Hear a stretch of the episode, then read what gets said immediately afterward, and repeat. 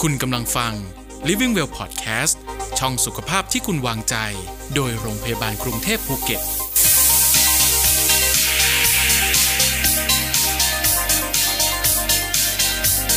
พูดคุยกับคุณหมอรับเชิญในรายการวันนี้นะอยู่ข้างๆนิตยาแล้วนะคะ คุณหมอวิภูสมสุขแพทย์ผู้เชี่ยวชาญด้านโรคเท้า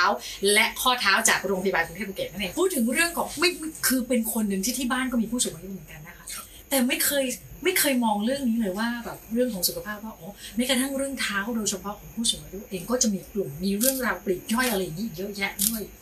ครับผมใช่ แสดงว่าแสดงว่าโรคภัยที่เกิดกับผู้สูงอายุเรื่องของเท้าก็มีเยอะเหมือนกันอย่างเนี้ยมีบ่อยไหมคะ จริงๆมันก็มีนะครับ แต่ว่าตอนนี้เนี่ยเหมือนวิทยาวิทยาการการเอ่อตรวจของเรามันดีขึ้น ค่ะ ทำให้เราพบเยอะขึ้น ค่ะ แล้วก็บางคนก็คือมีปัญหาแต่ไม่ทราบว่ามีผู้เชี่ยวชาญทางด้านนี้ อ่า พอรู้ว่าตอนนี้มีเขาก็เลยเริ่มมาตรวจรักษากันเยอะขึ้นทำให้เราเจอมากขึ้นครับ อื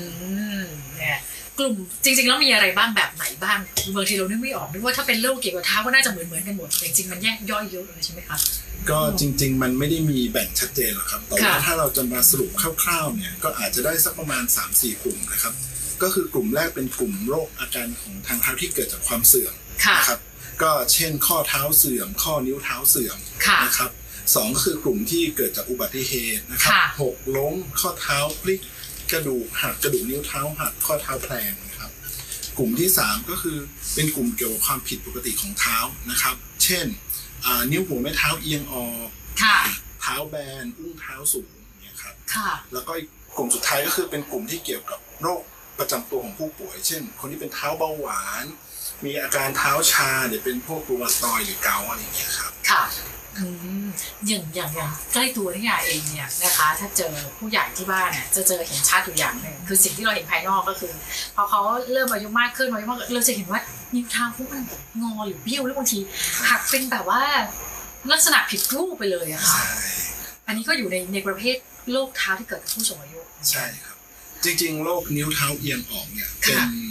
โรคที่พบบ่อย ค่ะ พบบ่อยมาก ส่วนใหญ่จะเจอในผู้หญิงครับ อืม เดี๋ยวเราจะมาบอกว่าทำไมถึงเจอในผู้หญิง อ่า นะครับเพียงแต่ว่าโอเค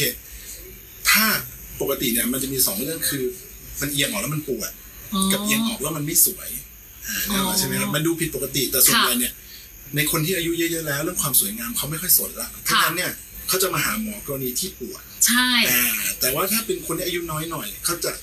กังวลเรื่องความสวยงามบางครั้ง ค่ะ เนี่ยไม่ปวดหรอกแต่มันไม่สวยเขาก็จะมาหาหมอเหมือนกัน อันนี้ผู้ใหญ่ที่บ้านเนี่ย แค่มันผิดรูปแล้วเห็นชัด แต่ไม่ได้ไม่ได้สนใจอะไรเพราะมันยังไม่ปวด ใช่ ยังไม่ปวด ส่วนใหญ่เป็นอย่างนั้น จริง ๆ แล้วที่เกิดบ่อยๆ เลยในผู้สูงอายุกลุ่มไหนบ่อยที่สุดที่เกิดที่เจอเยอะที่สุดคะ อย่างที่แจ้งส่วนใหญ่คือผู้หญิง ผู้หญิงวัยกลางคนขึ้นไป ค่ะ ครับเพราะว่าโรคนี้เนี่ยถ้าถามถึงสาเหตุอ่าก็ต้อง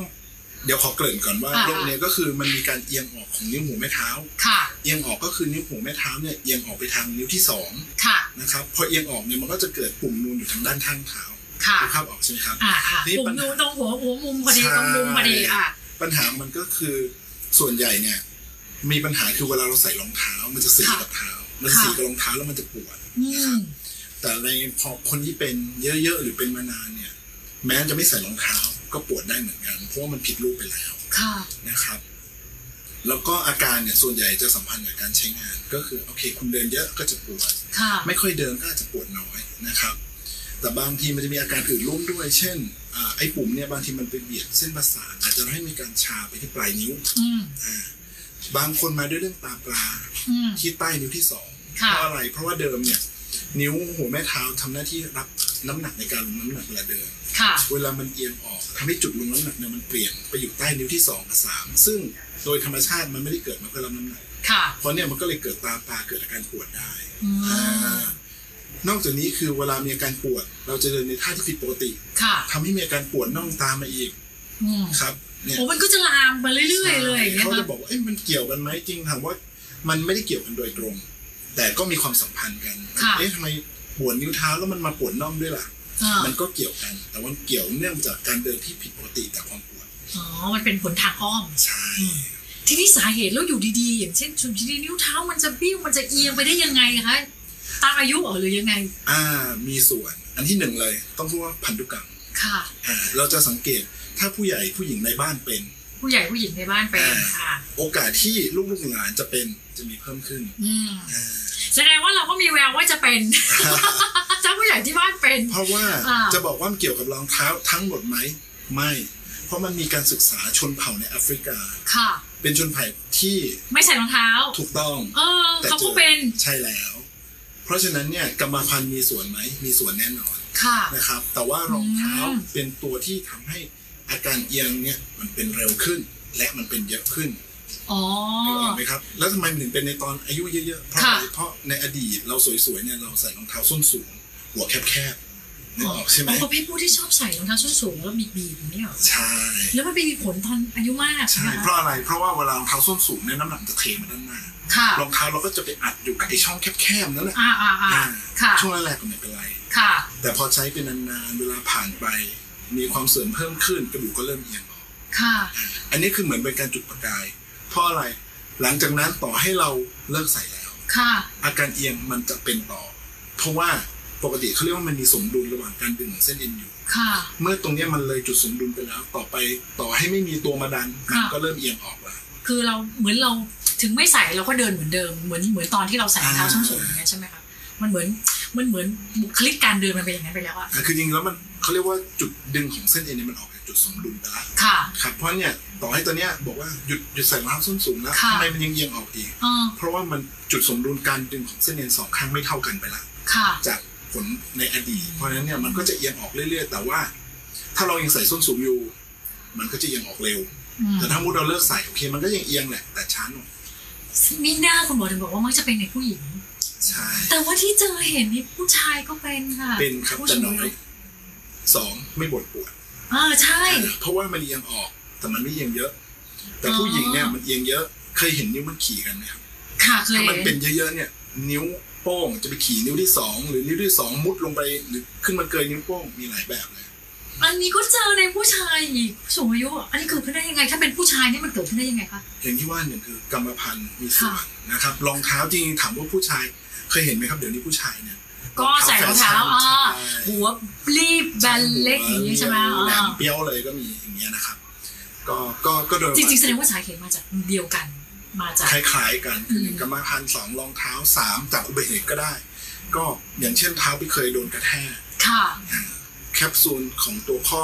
มันฉีกขาดก็เอียงออกแต่ส่วนใหญ่อันเนี้ยจะเจอในผู้ป่วยที่อายุน้อยแล้วก็เล่นกีฬา อ๋อ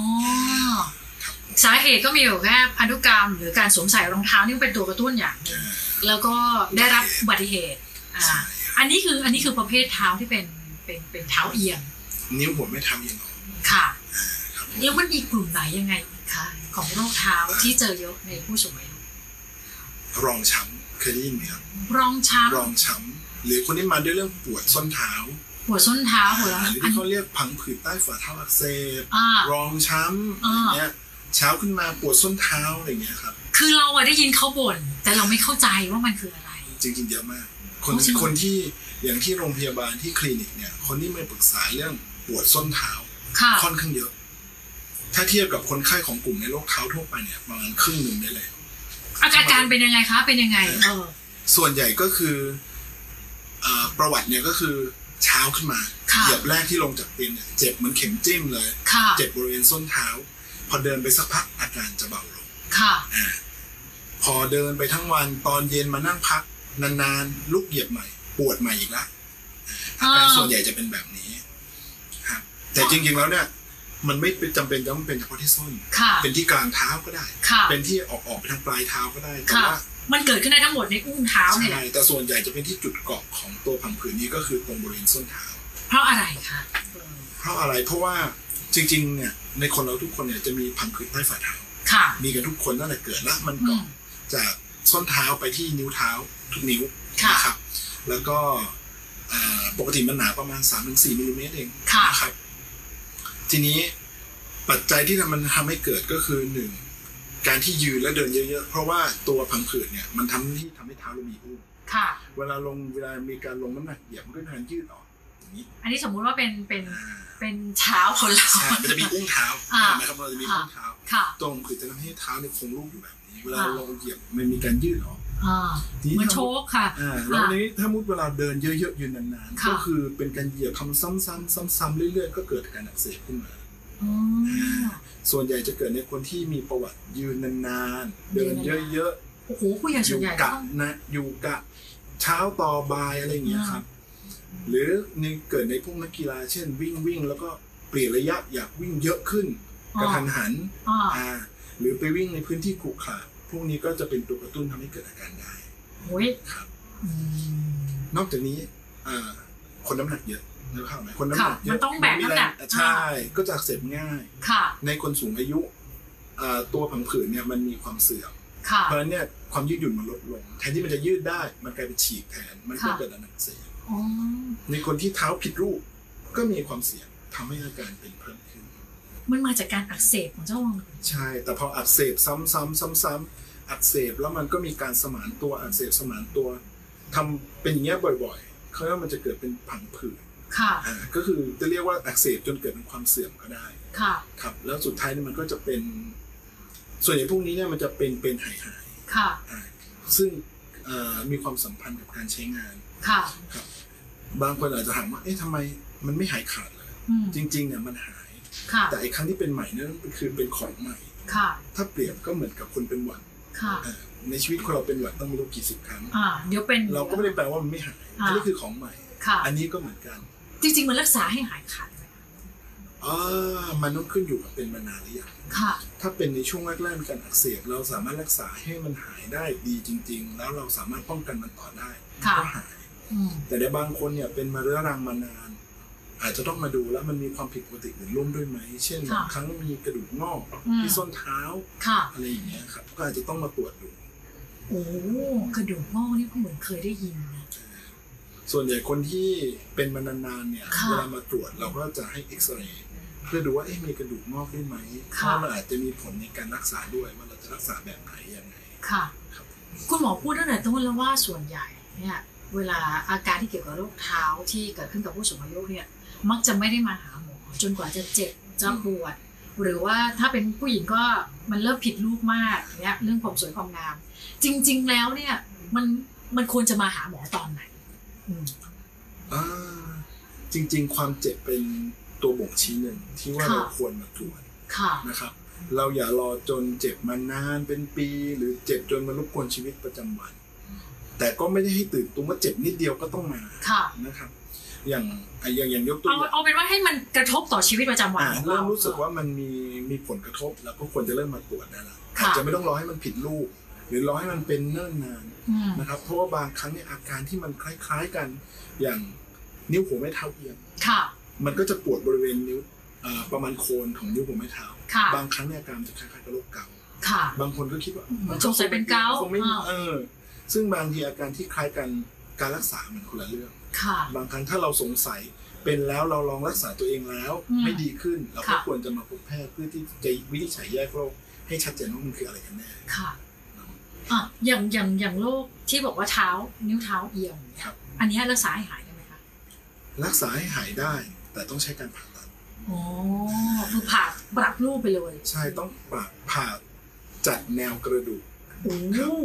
จากการผ่าตัดเนี่ยหนึ่งเราก็ต้องมาเสี่ยงกับการดมยาสลบ ค่ะ มาเสี่ยงกับการรักษาแผลผ่าตัด แล้วก็ในกรณีที่นิ้วเอียงเนี่ยเราก็ต้องบอกว่าคนไข้หลังจากผ่าแล้วนิ้วตรงนี้ มันมีโอกาสที่มันจะกลับไปเอียงอีก อืม ได้ เพียงแต่ว่าโอเคเอียงในองศาที่น้อยกว่าเดิม ค่ะ เพราะฉะนั้นการรักษาโดยการผ่าตัดในกรณีนิ้วหัวแม่เท้าเอียง เราใช้กรณีที่เราทำการรักษา โดยวิธีการไม่ผ่าตัดมาจนหมดแล้ว ค่ะ ทำมาทุกอย่างแล้ว อืม แล้วยังปวดอยู่ ค่ะ ยังรบกวนชีวิตอยู่เราจึงแนะนำให้มีการผ่าตัด อย่างนี้คือเขาจะเก็บการผ่าตัดไว้ท้ายสุดเลย แน่นอน ก่อนที่จะไปถึงการผ่าตัดเขาจะรักษาด้วยวิธีไหนบ้างก่อนที่จะไปถึงผ่าตัด อันดับหนึ่งเลย คือเรื่องรองเท้าเราจะต้องปรับเรื่องรองเท้ากันร ค่ะ องเท้าของเรา ซึ่ง นะครับ หลายคนมองข้ามจริงๆมันสำคัญมากเลยนะคะ มาก ที่หมอพูด สำคัญมากคือหนึ่งเราอาจจะต้องหยุดรองเท้าแฟชั่น อ่า มาใช้เป็นรองเท้าที่หน้าเท้ามันกว้างขึ้น ค่ะ หนึ่งคือมันไม่กด ค่ะ เราไม่กดมันก็จะไม่ค่อยปวด ค่ะ อ่านะครับ ค่ะ แล้วก็อาจจะใช้ยาช่วยนะครับ ใช้กินยาช่วย แล้วก็บางคนเนี่ยก็พูดถึงพวกอุปกรณ์ที่เช่นตัวขั้นนิ้ว ค่ะ อะไรพวกเนี้ยช่วยได้ไหมช่วยลดอาการปวดได้ เพราะมัน ค่ะ เป็นการปรับนิ้วเท้าให้เอียง กลับไปสู่แนวเดิม อ๋อ แต่โอเคมันอาจจะไม่ได้ช่วยจนหายสนิทเพราะว่าความผิดปกติที่เกิดขึ้นน่ะแสดงว่ามันเลยจุดสมดุลของเส้นเอ็นที่มีการดึงไปแล้ว ค่ะ โอเค การขั้นเป็นเหมือนเป็นการประวิง อืม เวลาการรักษาแต่ก็ช่วยลดการปวดได้ ซึ่งเหมาะกับคนที่อาการเป็นน้อย ค่ะ ๆยังไม่อยากยุ่งกับการผ่าตัดเราก็แนะนำ ค่ะ ครับ อืมอันนี้ก็คืออาจจะมีวิธีรักษาจนถ้าถ้าเกิดว่าถึงที่สุดแล้ว ยังไม่ยังยังยังยังไม่สำเร็จก็อาจจะต้องสุดท้ายถึงจะเป็นการผ่าตัด ใช่ แต่ต้องบอกเลยว่า เราไม่แนะนำในการผ่าตัดเพื่อความสวยงาม ค่ะ อ่า อ๋อ เพราะอะไร เพราะถ้าผ่าไปแล้ว คุณกลับไปใส่รองเท้าเหมือนเดิม มันก็จะเป็น เอียงเห อี มืกอนเดิม อ๋อ ใช่หรือต่อให้คุณไม่ใส่รองเท้าเหมือนเดิม มันจะเอียงกลับออกไปได้อีกสักหน่อยหนึงเพ ค่ะ ราะถ้าคุณมีความกังวลเรื่องความสวยงาม อาจจะไม่ค่อยแนะนำ อย่างนี้สมมติถ้าเรามีผู้ใหญ่ที่บ้านนะคะมีผู้ใหญ่ที่บ้านเราก็อยากจะเลือกรองเท้าให้จะเลือกยังไงต้องพาตัวเข้าไปแล้วยังไงถึงจะ อืม เพราะบางทีเขาอาจจะยังติดเรื่องสวยงามอยู่บ้างละค่ะ น่าจะ อื มีวิธีเลือกยังไง ว่าควรจะเลือกแบบไหนรองเท้าอันเนี้ยเหมาะกับไม่เหมาะกับคนนี้คนนี้ อันนี้สำหรับ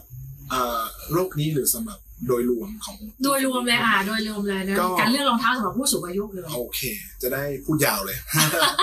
จริงๆ เรื่องรองเท้าสำหรับผู้สูงอายุเนี่ยมันมีหลักการเลือกก็คือให้ใส่แล้วสบาย ค่ะ เหมาะกับเท้าที่สุด ค่ะ แต่นี่คำว่าเหมาะแปลว่าอะไรหนึ่งคือเรื่องขนาด ค่ะ นะครับ ขนาดของรองเท้าที่เหมาะก็คือเวลาเราใส่แล้วเนี่ย ให้วัดจากนิ้วที่ยาวที่สุด ค่ะ ควรจะมีช่องว่างประมาณครึ่งนิ้ว ครึ่งนิ้ว อ่า จาก หรืรออง ประมา เท้า ณหนึ่งเนหัวอะ แม่โป้ง อ๋อ อ่าจนถึงสุดของตัวรองเท้านี่คือความยาวที่เหมาะสม ค่ะ สองความกว้างก็ควรจะเหมาะกับรูปเท้าก็คือ ค่ะ ส่วนที่กว้างที่สุดของรองเท้า ควรจะอยู่ตรงกับส่วนที่กว้างที่สุดของเท้าเรา อืม อ่า โอ้มันต้องพอดีเป๊ะเลยนะน่ะ จริง ๆ ก็คือตำแหน่งใกล้เคียงก็ได้ ค่ะ สามก็คือจะต้องไม่แน่นหรือไม่หลวม ค่ะ เพราะ หล ถ้าหลวม วมไปก็ไม่ได้ใช่ ก็ ไหม จะ คะ สะดุด อ๋อ ถ้าแน่นก็จะปวด อาจจะทำให้ผิดรูปไปก็กลัค่ะบเป็นเหมือนเดิม ค่ะ ในผู้สูงอายุแนะนำให้ใช้รองเท้าหุ้มส้น ค่ะ ไม่แนะนำให้ใช้ส้นเปิด กำลังจะถามพอดี ว่าแล้วที่ผู้ใหญ่ก็ชอบใส่รองเท้าแบบเหมือนรองเท้าแตะลากเนี่ย ไม่แนะนำ ค่ะ แต่ถ้าจะใช้ ที่ไม่แนะนำเพราะ ไม่แนะนำเพราะมันหลุดง่าย มันจะล้ม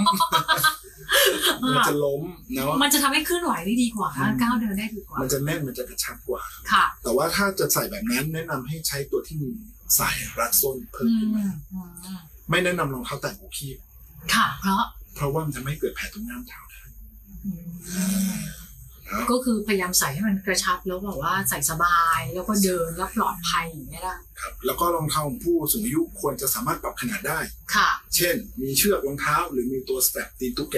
ค่ะ นะ อ๋อ เพราะรองเท้าเขาเนี่ยมันเปลี่ยนขนาดได้มัน ค่ะ เปลี่ยนรูปร่างได้ ค่ะ เนาะวัสดุในการทำรองเท้า ควรจะทำจากวัสดุที่ถ่ายเทอากาศดี อ๋อ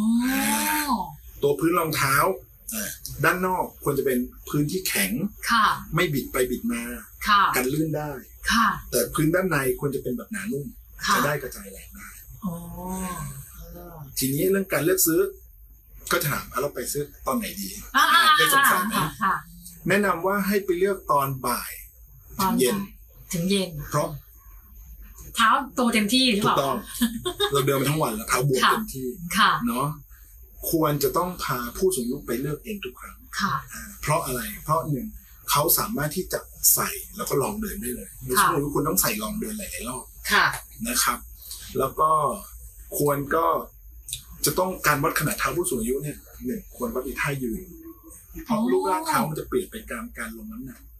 ปกติเราเข้าใจมาตลอดเพราะเวลาเราพาเขาไปลองเราก็จะให้เขานั่ง แล้วก็ลองรองเท้า คือเหมือนว่าวัดคือเหมือนเช่นวัดความยาววัดความ ค่ะ กว้างเราควรจะวัดในท่าที่เขายืน ให้เขายืนเลยให้น้ำหนักมันทิ้งลงอย่างนี้ใช่ไหม เพราะ คะ เท้ามันจะแบนลงไปอีกหน่อย ค่ะ เห็นไหมความกว้างความยาวอาจจะเปลี่ยนนิดนิดๆหน่อยหน่อยๆนะครับ ซื้อรองเท้าใหม่ทุกครั้งต้องพาไปวัดทุกครั้ง เพราะเมื่ออายุเปลี่ยน รูปร่างโครงสร้างเท้าเปลี่ยน ต้องวัดใหม่ โครงสร้างใช่ อืม รูปร่างโครงสร้างเขาจะเปลี่ยนไปตามแนวกระดูกตามเนื้อเยื่อทั้งนั้น ค่ะ เราควรจะพาเขาไปวัด ค่ะไปไปวัดในที่ที่หมายถึงวัดที่เป็นกริยานะคะ ใช่ใช่ ไม่ใช่วัดที่ไปเทมโปอะไรอย่างเงี้ยไม่ใช่ ใช่ครับ อ่านะพาไปวัดไปเช็คดูว่าเขาขนาดเท่าไหร่ยังไงวัดตามให้ได้ตามขนาด เพราะเท้าของผู้สูงอายุก็จะเปลี่ยนไปเรื่อยตามอายุของเขาเลยนะครับนะครับเนาะแล้วก็อ่าควรที่จะ คือรองเท้าที่ดี คือควรจะใส่เดินสักชั่วโมงสองชั่วโมงแล้ว มันควรจะต้องไม่กัดเท้าไม่มีแผลไม่กด ถ้ามีปัญหาพวกนั้นควรจะรีบเปลี่ยน ค่ะ อย่าหวังว่าเดี๋ยวเออเดี๋ยวรอให้มันยืดเดี๋ยวมันคงดีเอง ค่ะ ไม่ลองดูเลยว่าใส่เดือนสักชั่วโมงสองชั่วโมง ถ้ามันยังมีปัญหาเนี่ยเปลี่ยนเลย ค่ะ ต้องรีบเปลี่ยนนี่ก็คือเป็นหลักคร่าวๆในการเลือกรองเท้าสำหรับผู้สูงอายุ อันนี้เนี่ยช่วยได้เยอะนะคะ ถ้าเกิดว่ารองเท้าเหมาะสมกับเขาเนี่ยไหนจะแบบทำให้เดินเหินสะดวกสบาย แล้วก็ไม่ไม่เป็นแบบเท้าบิดหรืองอ หรือมีปัญหาในเรื่องของการวางเท้าไงก็แล้วแต่ แล้วถ้าเกิดว่ามันเป็นโรคที่เกิดจากอุบัติเหตุซึ่งบางทีมันมันระวังไม่ได้ อ่า เกิดอุบัติเหตุกับผู้สูงอายุเราควรจะทำยังไงอืม อันแรกเลยนะครับ เราก็จะใช้หลักการคือเมื่อเกิดอุบัติเหตุเกี่ยวกับเท้าหรือข้อเท้า เราจะใช้หลักการคำว่า rise R I C E ค่ะ นะครับ R ตัวแรกก็คือ rest ก็คือ ค่ะ หลังจากอุบัติเหตุ ค่ะ ให้ลดกิจกรรม ลดการเดินทุกอย่างลง ค่ะ ตัว I ก็คือ ice ก็คือประคบเย็น ค่ะ เพื่อลดอาการบวม อ่า อ่า C คือ compression ก็คือการรัดเอาไว้เพื่อจะ ค่ะ ได้ไม่บวม อ่า E ก็คือ elevation คือยกขาไว้ ค่ะ นะครับ ซึ่งถ้าอาการบวมแค่นิดหน่อยไม่มีอะไรมากเนี่ย ก็สามารถดูแลตัวเองได้ ค่ะ แต่ถ้าสมมุติว่าหนึ่งมีอาการบวมมาก จุดสำคัญคือ ถ้ายืนลงน้ำหนักแล้วเจ็บ ค่ะ อ่าหรือเดินแล้วเจ็บ ค่ะ แนะนำให้มาพบแพทย์ ค่ะ เพราะว่าผู้สูงอายุเนี่ยมีโอกาสเกิดกระดูกหักข้อขึ้นได้ง่ายกว่า เนื่องจากกระดูกเขาบางตาม ค่ะ อายุ ค่ะ โดยเฉพาะผู้หญิง ในวัยที่หมดประจำเดือนในคนไทยเนี่ย เราไม่ได้นิยมกินนม ค่ะ ผักก็กินไม่ค่อยได้ฟันไม่ดี อ่า อ่านมกินกับท้องเสีย อ่า แดดคนไทยก็ไม่ออก ออกมาก็ทั้งล่มทั้งเสื้อคลุม มันร้อนค่ะ ครับ ไม่ใช่ครับกลัวกลัวฝ้า เพราะฉะนั้นเนี่ยทุกอย่างมันเป็นผลรวมให้เกิดกระดูกบางแล้วกระดูกพรุนเพราะฉะนั้นเนี่ย ค่ะ จริง ๆ บางครั้งข้อเท้าพลิกที่ดูเหมือนจะไม่มีอะไร แต่ในผู้สูงอายุเนี่ยบางครั้งมันมีอะไร ค่ะ เพราะเนี่ยประเด็นหลักก็คือถ้าเกิดอุบัติเหตุแล้วเขาเหยียบไม่ได้ ค่ะ เหยียบเดินแล้วเจ็บตลอด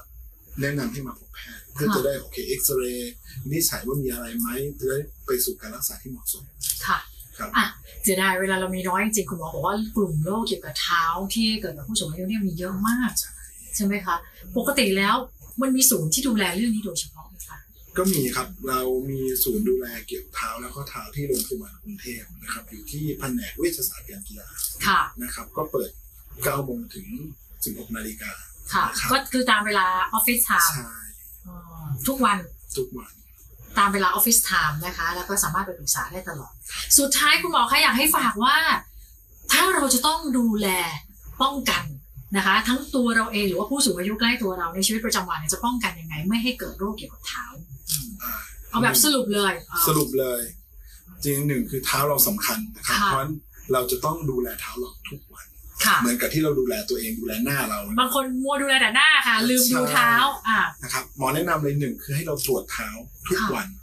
นะครับตรวจเท้าคืออะไรหนึ่ง ค่ะ หลังจากเดินมาทั้งวันเนี่ยเราทำความสะอาดเขานะครับล้างด้วยน้ำสะอาดสบู่อ่อนๆเช็ดทำความสะอาดให้แห้ง ค่ะ นะครับ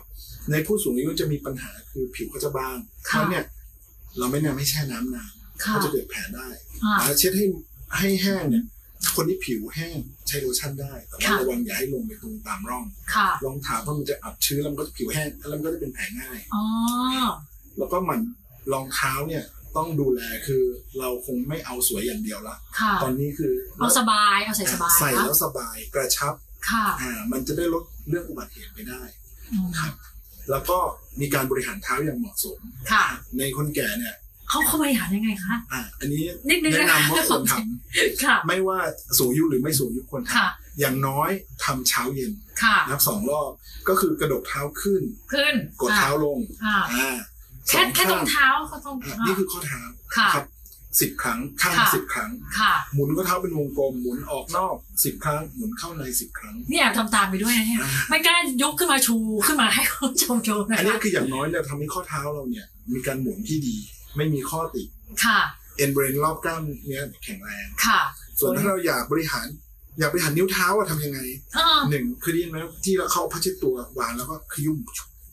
ขยุ้มด้วยนิ้วเท้าเหรอคะ ใช่นี่คือการฝึกแรงนิ้วเท้า อ๋อ สองถ้าอยากอยู่ข้างบนก็คือเหยียบ